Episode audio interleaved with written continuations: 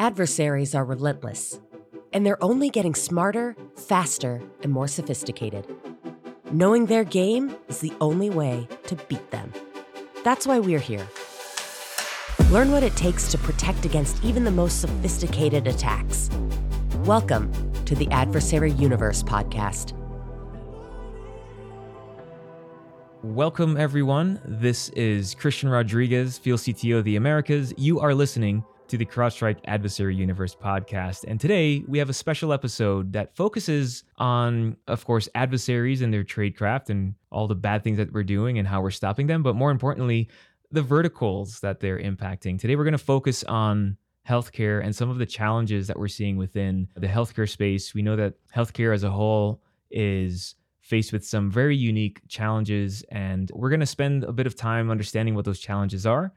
And for today's episode, we're going to have a special guest. And so today's guest is been here with CrowdStrike for quite some time. I'll let him introduce himself. But uh, today joining me is none other than our director of our healthcare program here at CrowdStrike, Mr. Dennis Egan. Dennis, how are you today? I'm doing very well, Cristian. I can't tell you how happy I am to be talking to you again.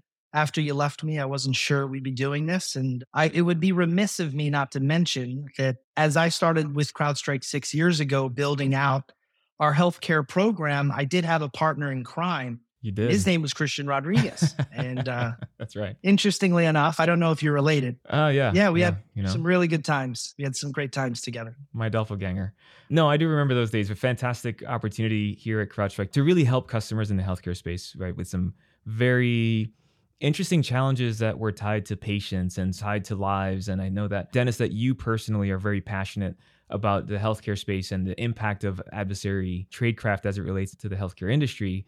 And so maybe you could spend a few minutes explaining some of your observations. And I know a lot of executives reach out to you concerned about you know the latest and greatest threats what we're doing to ultimately prevent those threats and so forth but give me a, a, high level overview on some of the things that you've observed within healthcare that are very meaningful to the mission that you're building and you have built within the healthcare industry I usually do make a point to tell people, uh, having lived the patient experience as a caregiver, a caregiver that actually dealt with cancer, multiple years of dealing with the entire process and the life cycle of recovery, foundationally changed my life. But it is something that grounds me every day, and makes me realize that what makes healthcare uniquely different is that people can die, outcomes can be impacted by the work that's being done. And people that are in healthcare are a special breed. You're not necessarily going to make the big bucks in the healthcare system. So everyone has a why. I personally have a why. But I, you know, honestly, when it comes to it, healthcare has a very unique set of challenges that are outside just the landscape of what adversaries happen to be doing the financial distress, the unbelievable staffing pressures, the lack of ability to obtain meaningful cyber insurance. These issues compounded with the fact that if lives are on the line, you better believe that hospitals will pay the ransom. The bad guys know this and they're pervasively vulnerable. They have so many things connected. Their core business is saving lives.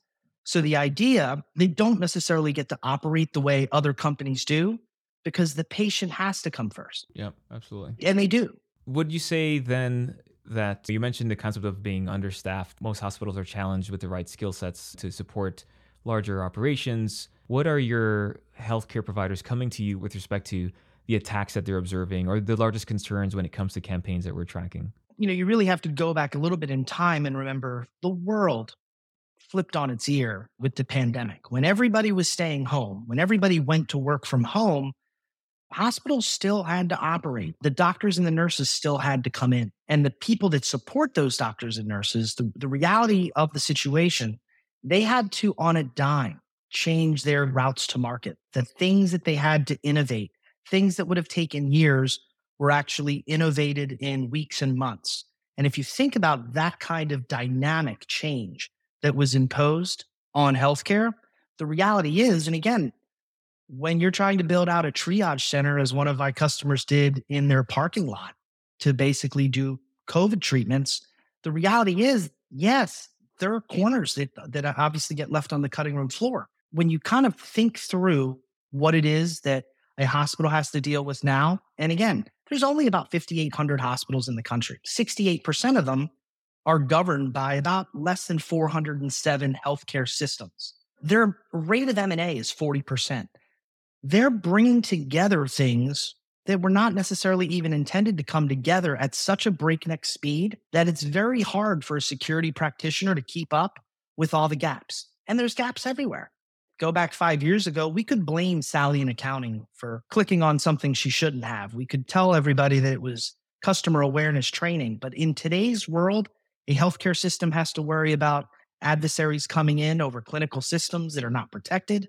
They have to worry about their viral transport systems being weaponized against them. They have to assume that adversaries have already passed their guard. And when you go back to, it's not just about the people, it's about having the people having the ability to actually do the job 24 by 7, 365. It's about the ability not just to take an event, detect it, and triage it, but they literally have to be able to return back to a healthy state faster than an adversary can do harm. And if you think about that problem of speed, it's actually beyond most hospitals to do on their own. They need help. They do need help.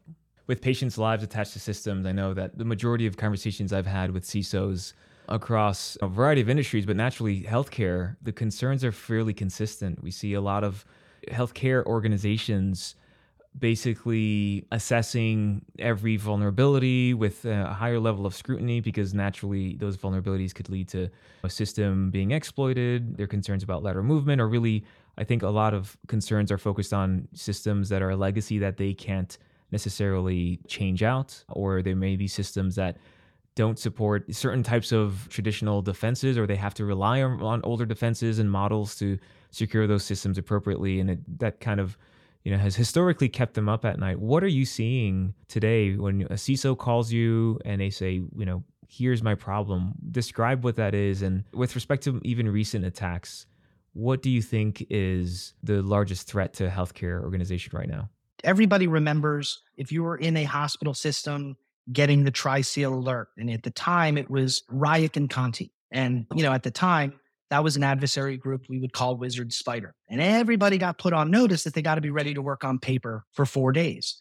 Because what had happened was adversaries were able to get into an environment and essentially take them completely offline, their phones, their emails, completely bring them back to paper in a little less than four hours. And, and that was three years ago. Yep. You go from those attacks to then fast forward, you basically saw Hive Spider, they got very loud. They actually figured out a way to to move in through the managed service provider community. And again, not only were they actually able to get into one account on a one to one basis, they were able to get in 50 to 1. And again, you then fast forward to just this last year, and you have some of the largest hospital disruptions ever. Yeah. And we're talking hundreds of hospitals, hundreds of hospitals over a small handful of systems that, again, now all of a sudden hypervisors and shared backups are now sure. in scope because yeah. again adversaries had figured out to really do total destruction and and obviously disrupt operations they realized that they could do it at the hypervisor level and uh, all of a sudden if you think through that attack path wasn't just taking over necessarily a pc taking out your ability to uh, use your mac you know, they were literally disrupting operations in a way that had never been seen before. So naturally, a lot of that sentiment is focused on like a lot some ransomware campaigns, right? Again, very destructive. We saw that. We saw most hospitals were very concerned about ransomware campaigns. You mentioned the concept of you know Sally in accounting, right? Click on the on the wrong thing. And, and again, Sally's taken an unfair share of the burden because the reality yeah. is today's spear phishing mm-hmm. can look like your FedEx. Yeah, it looks very legitimate. You know, it yeah. can look like your manifest that you're expecting. Mm-hmm. And again, would fool anybody because in some cases they're actually coming in spoofing those very entities. And yeah. so the broader issue is you have to assume that the adversary has already passed your guard. So when you think about controls, if I think that an adversary has already potentially passed my guard, A, what started out as visibility then turned into actionability. Can I see it? Can I stop it? Is there a way to meaningfully do things and if you draw that a little bit forward, not just do things, but do things faster than an adversary can do harm. Okay. And and if you think about it from like a that NIST framework of, you know, protect, detect, respond, recover. If you think through this, you have to get that entire workflow essentially less than what we currently observe in adversaries' first lateral movement. You can really create kind of a framework based approach in speed to say, well, man, if, if they're that fast from initial beachhead to first lateral move, I need to be able to not just see it, but actionably prevent them from obviously doing something that's more damaging. No, okay. So, so you said a lot there. So let's go back to Sally post click, right, and compromise, right? Or let's go back to, you know, you mentioned the concept of destruction. So we saw a very interesting campaign, which we're still tracking, where again, hypervisor style attacks are basically very successful if an adversary can bypass things like MFA and jump boxes and they get access to maybe, let's just say, like an ESX server. Yeah. that is exposed on the internet and there's some really bad things that could happen. Once those elevated privileges are are attained they basically have access to manipulating a lot of those underlying hosts right? And basically all that bad stuff and you know ransomware campaigns we've seen as a result of that very destructive or locking up systems that have been there running for quite some time. So they're a lot less ephemeral than you know what you would get in a cloud provider for example so that's those are campaigns that have been historically focused on destruction but what about now let's talk about extortion campaigns, right? Because we did see like Royal Spider. Uh, Royal Spider is an adversary that we tracked we, and have been tracking. They named uh, a hospital that they sold two terabytes worth of data from, and they are now kind of you know they're putting a very big focus on these extortion campaigns, right? And we saw even earlier this year there was a group of adversaries that tried to extort the hospital. The hospital said no, and they ultimately revealed a bunch of patient health information. We're talking about like MRI results and X-rays and you know things that were tied to mammogram you know, pictures. Uh, mammogram pictures, exactly correct. And so when you're getting a phone call from a CISO, you know, post an article that focuses on this tradecraft, right? Like, what is your response, right? Because naturally, I know what we do, right, and I love what we do, and I'm very passionate. We we put a very big spotlight on this type of tradecraft. We have some great technology around it, but you know, let's talk about like what do CISOs what can they do just overall to even approach it? You, you mentioned this concept of stopping this lateral movement, but there's got to be certain controls and policies and compensating controls that can be implemented that you can at least have a conversation about with the CISO of a healthcare provider, right? So what does that look like? Oh, absolutely. I mm. mean, God, it, it all goes back, you know, those basic, you know, the top five CIS controls, like do you know your environment? The basic hygiene mm-hmm. is increasingly just not being done to the degree that it is. And again, if you think about why that is, I might be able to tell you that there's, I mean, again, think about some of the exotic things we're seeing. You might have a very specific pump that is internet connected, but can't run a sensor. And, but you know that crazy things are happening there. Mm. But also realize too, there's a patient hooked up to that. So the idea that they're going to stop it, contain, they're going to watch it. But they, if you, if you kind of think through this uh, dynamic that the reality is because patient care comes first, they can't even necessarily do all the things that a normal company might be able to do because of the patient impact. So yeah, you always have to ground the reality in in kind of the state of the union, which is, hey, do they actually have the hygiene knocked out? Do they have continuous monitoring of their environment? Do they know what is going on? Would they have the ability to detect it or have it hunted?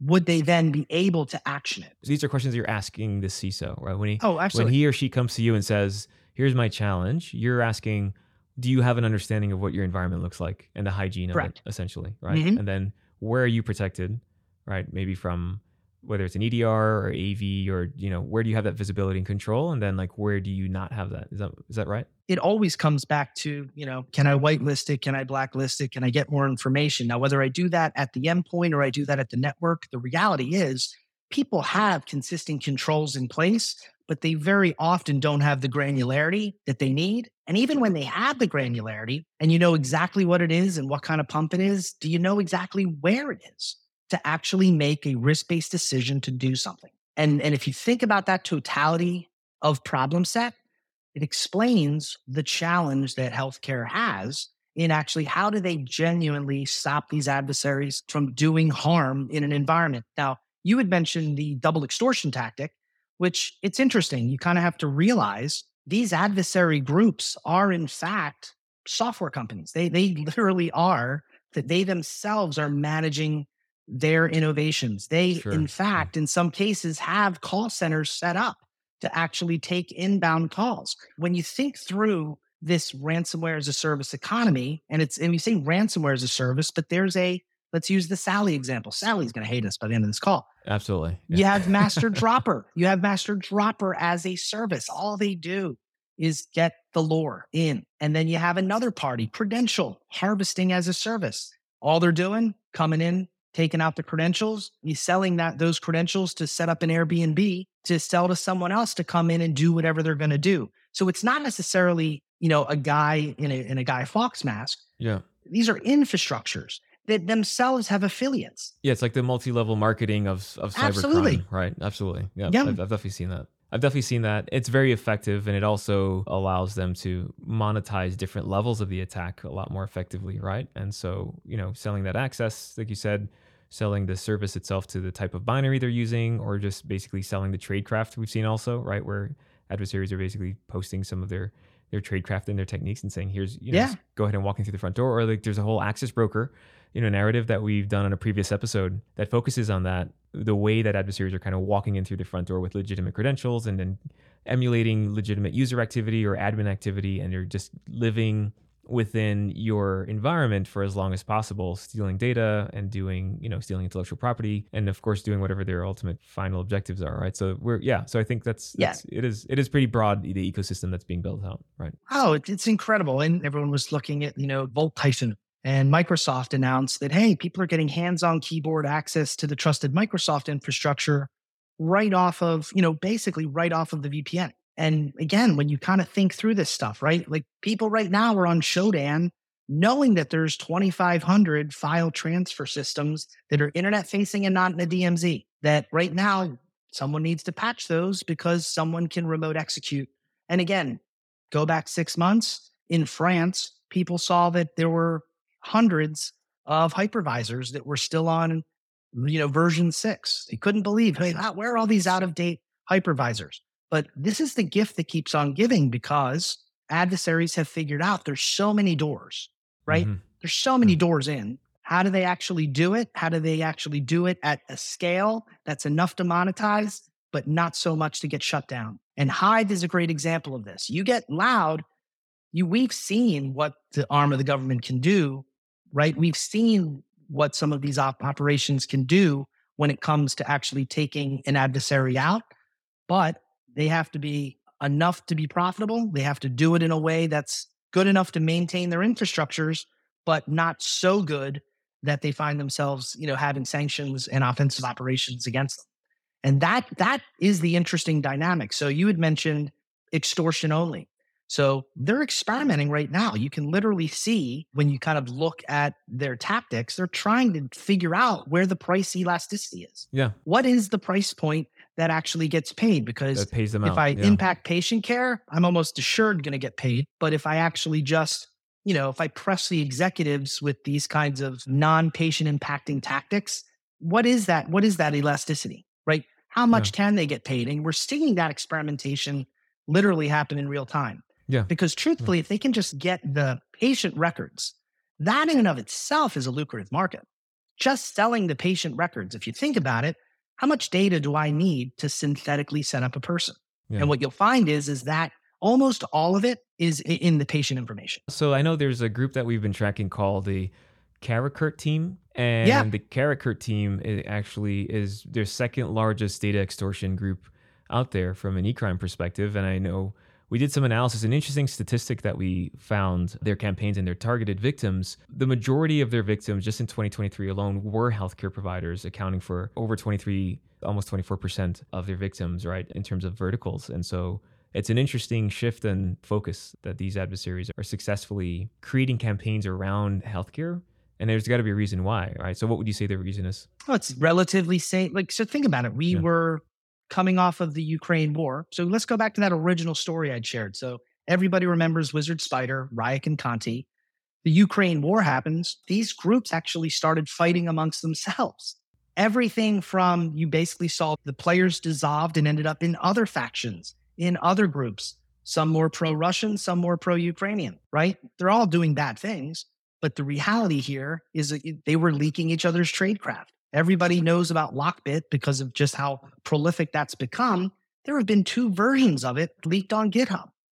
And again, that's them fighting amongst themselves. It's really interesting. It's a really interesting dynamic to see how much this is being democratized in terms of the weapons of mass destruction that are available on the cutting room floor. Holiday Spider or the Doxin group that was very famous from, they were doing these hypervisor attacks.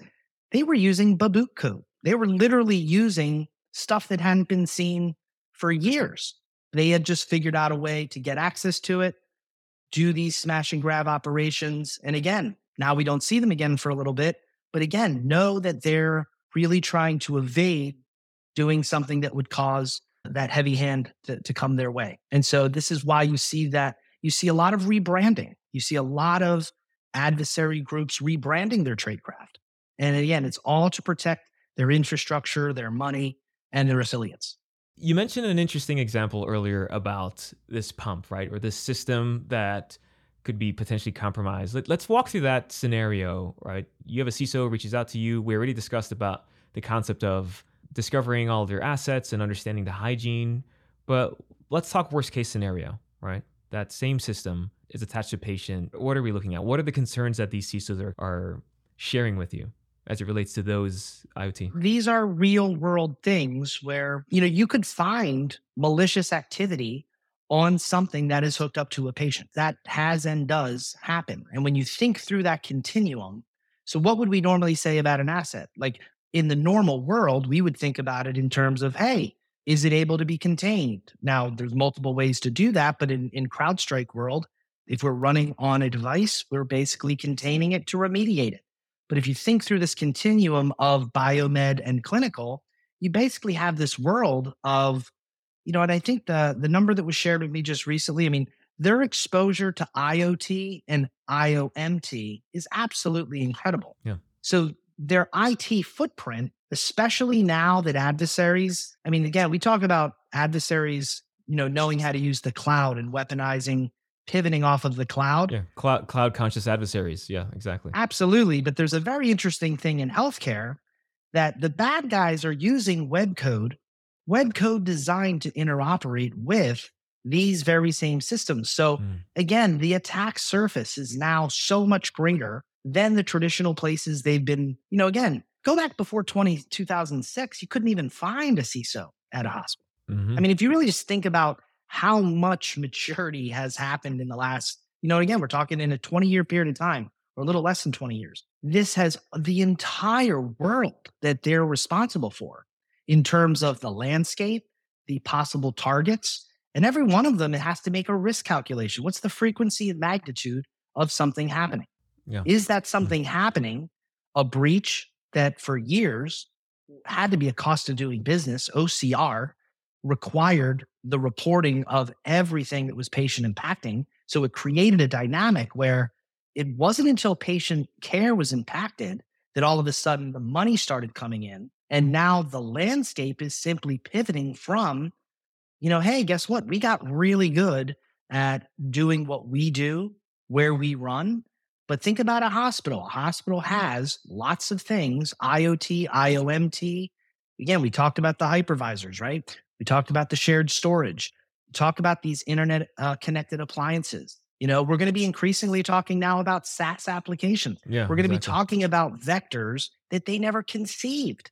Yeah, exactly. Now being a point of entry to do harm. Yeah, like never part of their program, right? In terms of yeah, uh, understanding their attack surface, right? So that's and I that's and it, you know I got to remember the right the naming conventions are important. When Microsoft provided its advisor around, and we I think we're using Vanguard Panda. But if you talk about an adversarial ability to actually just get into the Microsoft fabric and work in trust, well, guess what? Now we're very interestingly moving the entire surface to identity because now it's the service accounts themselves that will be the only observable way to know. And without meaningful continuous monitoring, if you think about where the puck's going, and again, it goes with the landscape. And the reality is, identity becomes a place for continuous monitoring and actionability. And yep.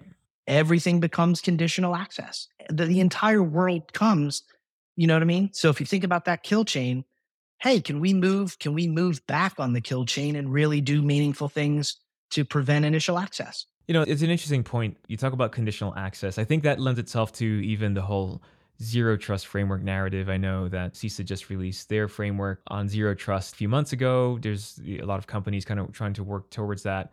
If we go back to the original discussion that we were opening with with respect to the CISO conversation and identifying all their assets and the hygiene and know, understanding the risk of again like IoT being or the implications of IoT being compromised attached to patients. This podcast in itself is very much focused on understanding the tradecraft of adversaries and how they impact varying industries. How do you think healthcare can ultimately leverage intelligence to against these threats that they're seeing? What are you seeing in terms of intelligence consumption on the healthcare side?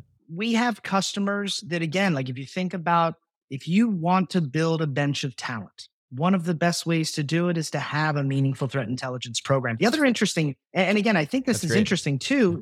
Now, of all the hierarchy of needs, can they afford to spend their money there? But if you're trying to maintain and retain talent, there is no better way than to build a threat intelligence based program into your uh, program. Into your it, it really yeah. does. Every customer to a degree is getting the benefit that everything CrowdStrike does is adversary centered everything we do is designed to stop a breach. And again, we now broadly define stopping a breach. We're, you know, originally it was stopping a mega breach. Now we're talking about stopping destructive attacks, crypto mining.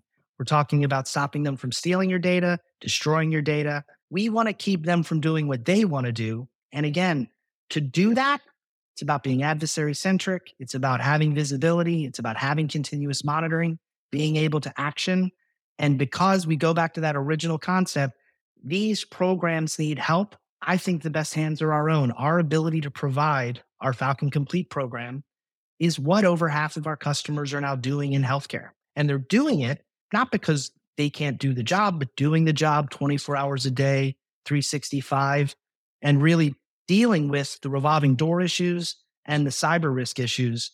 Our ability to do this at scale uh, is probably the proudest uh, achievement we've had in in our in our vertical. Yeah, well, adversaries don't sleep, and neither do we, right? And that's basically our mantra here. So, Dennis, I want to thank you very much for coming on to this episode. Really appreciate the time, and you're very insightful, as much as uh, I would probably say otherwise if we were in person sitting at a bar somewhere.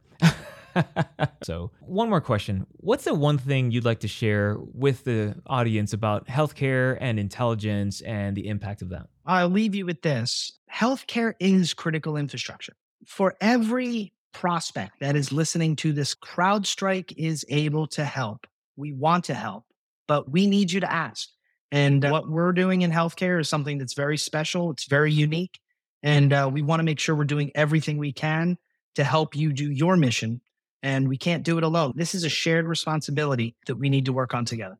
Folks, that was Dennis Egan, our Director of Healthcare Services for CrowdStrike. And I also wanted to bring into this amazing conversation an expert in the field of healthcare. He actually joins us as one of the executive healthcare strategists here at CrowdStrike, Mr. Drex DeFord.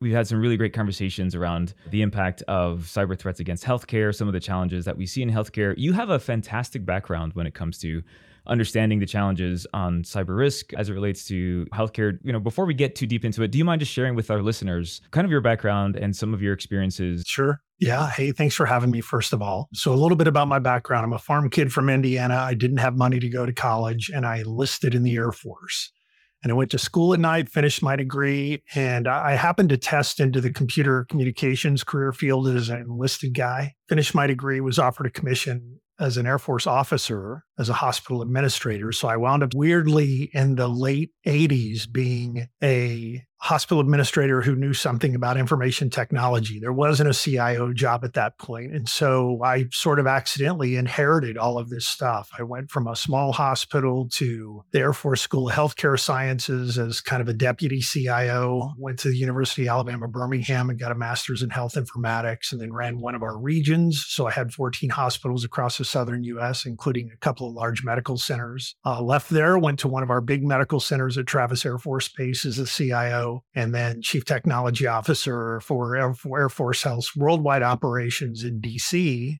before I retired. And along the way, I wound up deployed to Desert Shield, Desert Storm, you know, shot at and missed, went back 10 years later to do uh, Southern Watch and No Fly Zone enforcement uh, in Iraq. And, uh, you know, again, came home all good, all together. But retired from the military and was offered the job at Scripps Health in San Diego as the CIO.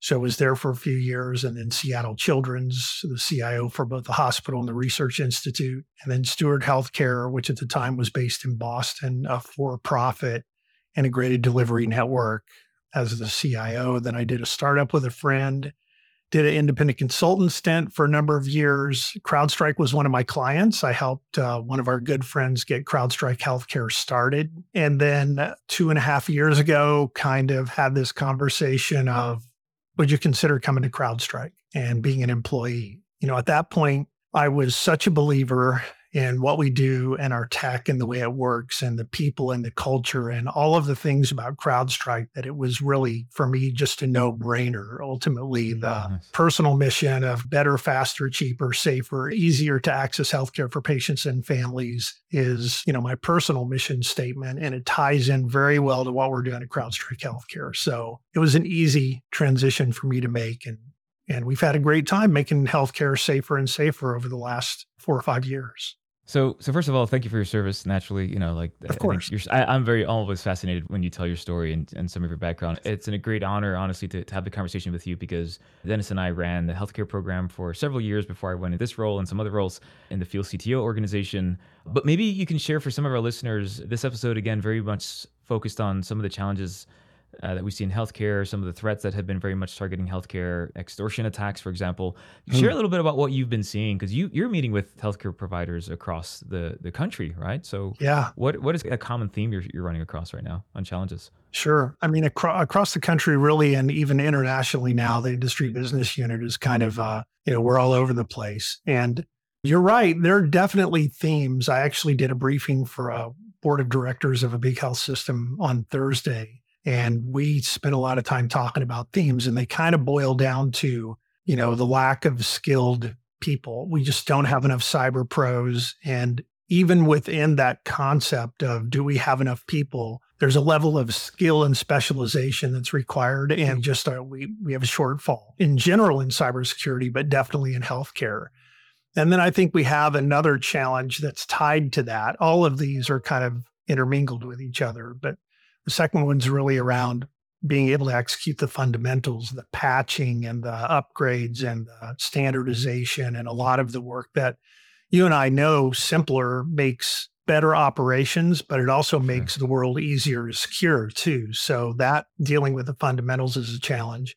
That gets to the technology and complexity issue in healthcare today. Lots of Internet of Medical Things equipment, lots of M&A going on right now, lots of challenges just in general that make the environment incredibly complex.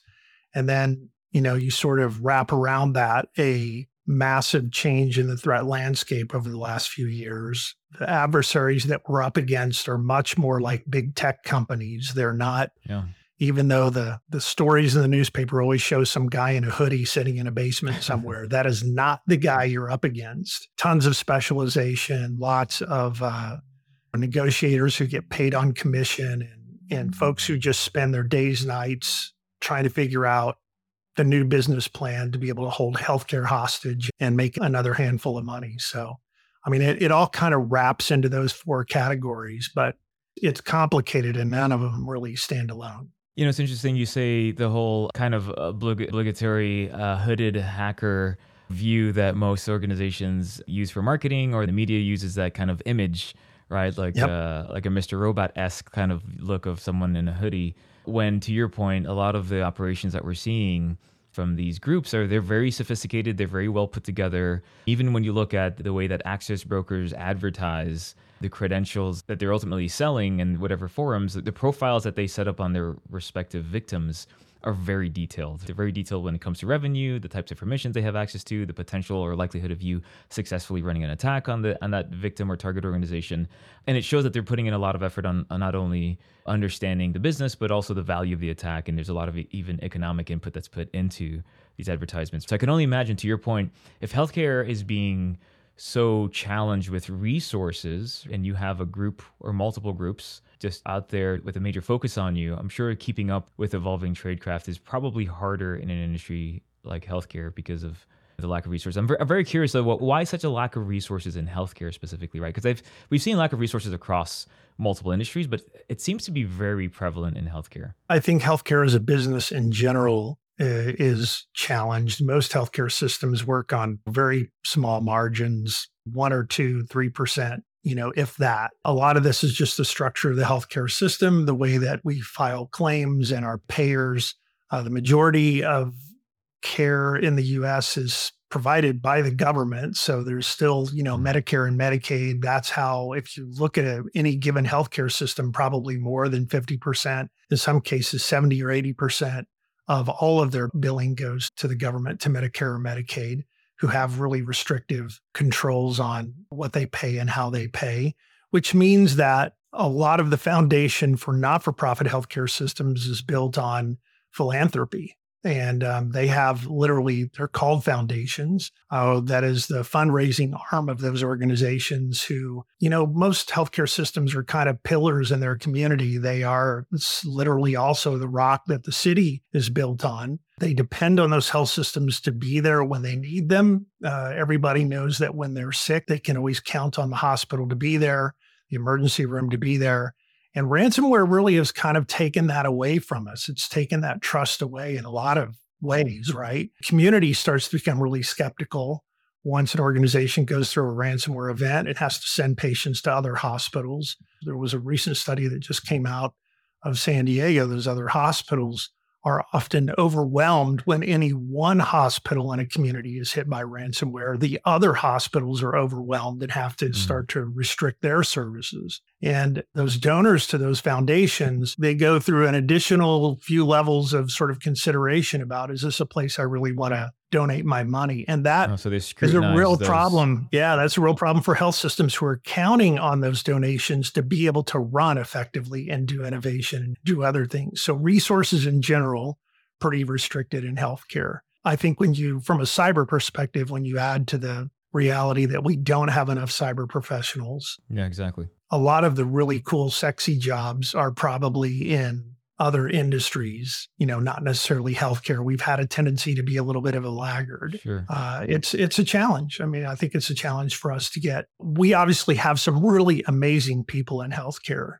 They are terrific, and they're very mo- motivated by the mission. But the innovation is probably less on the cyber side. It's saying. tough to get the yeah. you know the really really hardcore innovators who are looking for mm. bleeding edge kinds of things. They're probably going to go to tech or something yeah. like that. Yeah. Because of the amount of federal involvement, you know, you mentioned Medicaid and Medicare and those programs that are very heavily regulated by the government. Do you see any type of legislation or, or healthcare or, or rather federal measures to improve cybersecurity programs? But then would you consider then the healthcare industry or targeting of the healthcare industry a national security concern?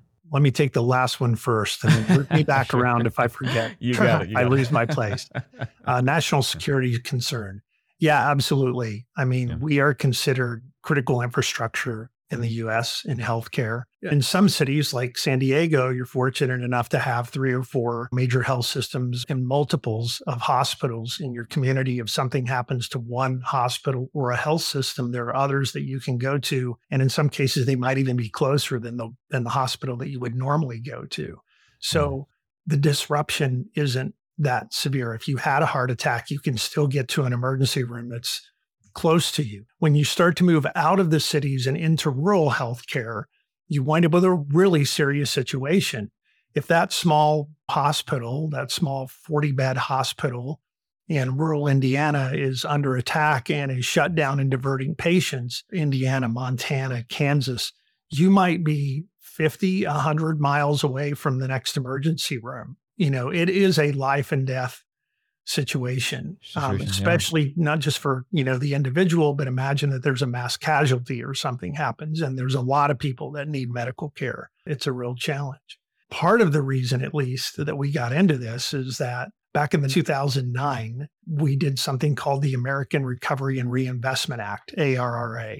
It was the first thing that President Obama did when he came into office. Obviously, a very bad economic downturn at the time. And part of the job of the government was to try to drive as much money into the economy as possible to get people reemployed. And so the government put $40 billion into incentives to deploy electronic health records. And over the course of the next five or six years, we went from 10% EHR penetration to 90% EHR penetration. Now, the $40 billion was spent on electronic health record deployment, but there was no money specifically for cybersecurity. Oh, wow. So we automated massively without a lot of thought about cybersecurity. At the same time, health systems, you know, business operations and clinical uh, research operations said we want to automate too. So they automated a lot of the rest of the system. Again, a lot of automation without cybersecurity. Coincidentally, also in 2009, Bitcoin was invented. And that, of course, is the tool that a lot of our adversaries use to be able to move money around without attribution. And in 2016, the first case of ransomware hit Hollywood Hospital in California. Hollywood Hospital paid the ransom and the gold rush was on. And so mm-hmm. this is the innovation that you've seen since then that has really sort of created the at least some attribution, right, to the situation that we're in. Sure. So kind of a ripple effect of this successful endeavor of a cyber attack catches wind, you know, other adversaries hear about it and sure. all of a sudden healthcare is being targeted. And I'm sure as as we mentioned earlier where adversaries are getting and have become a lot smarter or a lot more involved when it comes to recon on their respective targets. They probably understand similarly the challenges that healthcare organizations are undergoing when it comes to resources, right? And the types of protections they have in place. Oh, yeah. No, for sure. I mean, if you think about the adversaries that we're up against today, I said they look a lot like high tech companies, and they do. I mean, we know they have CEOs and CFOs, they have business development teams who are always coming up HR with hotlines. new ways yeah. Yeah. They have HR. Yeah. I mean, they have employee of the month programs. They have help desks. You are the client. They refer to you as the client on the dark web when they are in the middle of a ransomware attack and they're uh, trying to help you figure out ways to pay your Bitcoin to get your data back. This is a very lucrative business, right? And well organized. When, when there's a lucrative business, there's good organization, there's a lot of innovation they put a lot of people into this research to make sure that they can find the right places who are most likely to pay as targets for ransomware, data exfiltration, all those things. All that. Got it. Okay, so let's go back to the first part of the question then. Like, what's your input on federal legislation to drive better programs within healthcare, right? Thanks. You know, obviously there's a lot of healthcare. You're welcome. I appreciate you bringing me back around to that. yeah. So what's your what's your thought on that and on government involvement? So I'm involved in something called the Health Sector Coordinating Council. It's a government organization that is really kind of focused on doing just that. How do we make healthcare cybersecurity better? The cybersecurity working group inside of the Health Sector Coordinating Council. There's a bunch of stuff. If you Google Health Sector Coordinating Council, cybersecurity working group, uh, you'll find a lot of the material, a lot of tools that have been created for free help organizations, mostly smaller organizations, but big organizations use these tools too to help educate their own teams and educate their own organizations about cybersecurity. There's lots of stuff there. So that's part of it. The challenge still, though, comes down to I feel like there's a lot of haves and a lot of have nots oh, okay. in healthcare.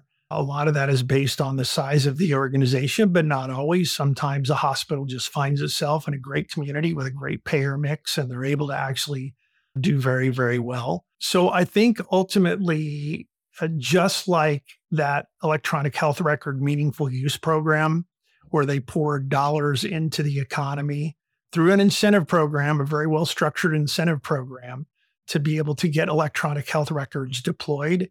There's something like that that ultimately may, I hope, come out of the federal government that will be um, the same kind of program where there are grant dollars that are tied to some kind of a requirement that will help healthcare build a more solid, more reliable cybersecurity program across the board. We're yeah. so interconnected with each other that a weakness kind of born by one healthcare system is a weakness that's thrust upon everybody else in that healthcare system that's connected to that organization. So, you know, we have to do better.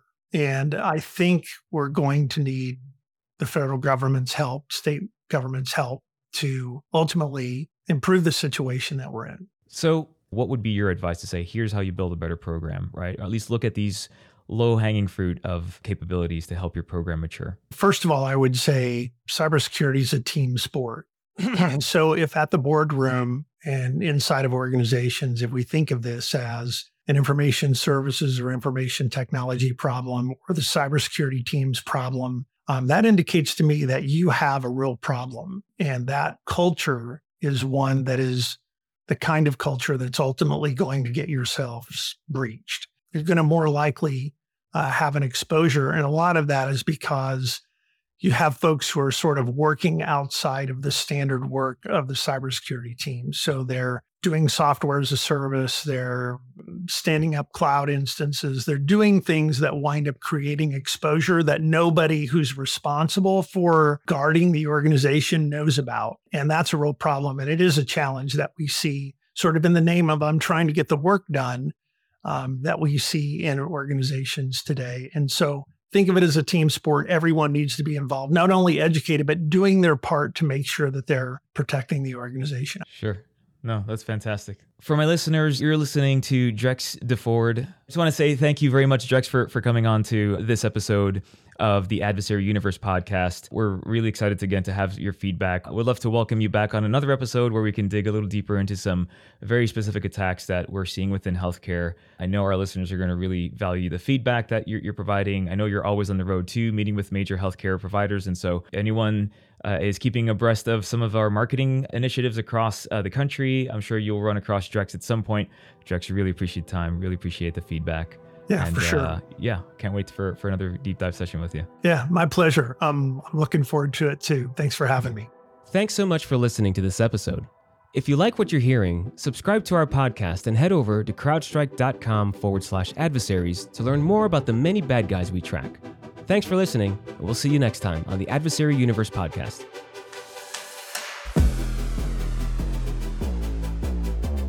This is the Adversary Universe podcast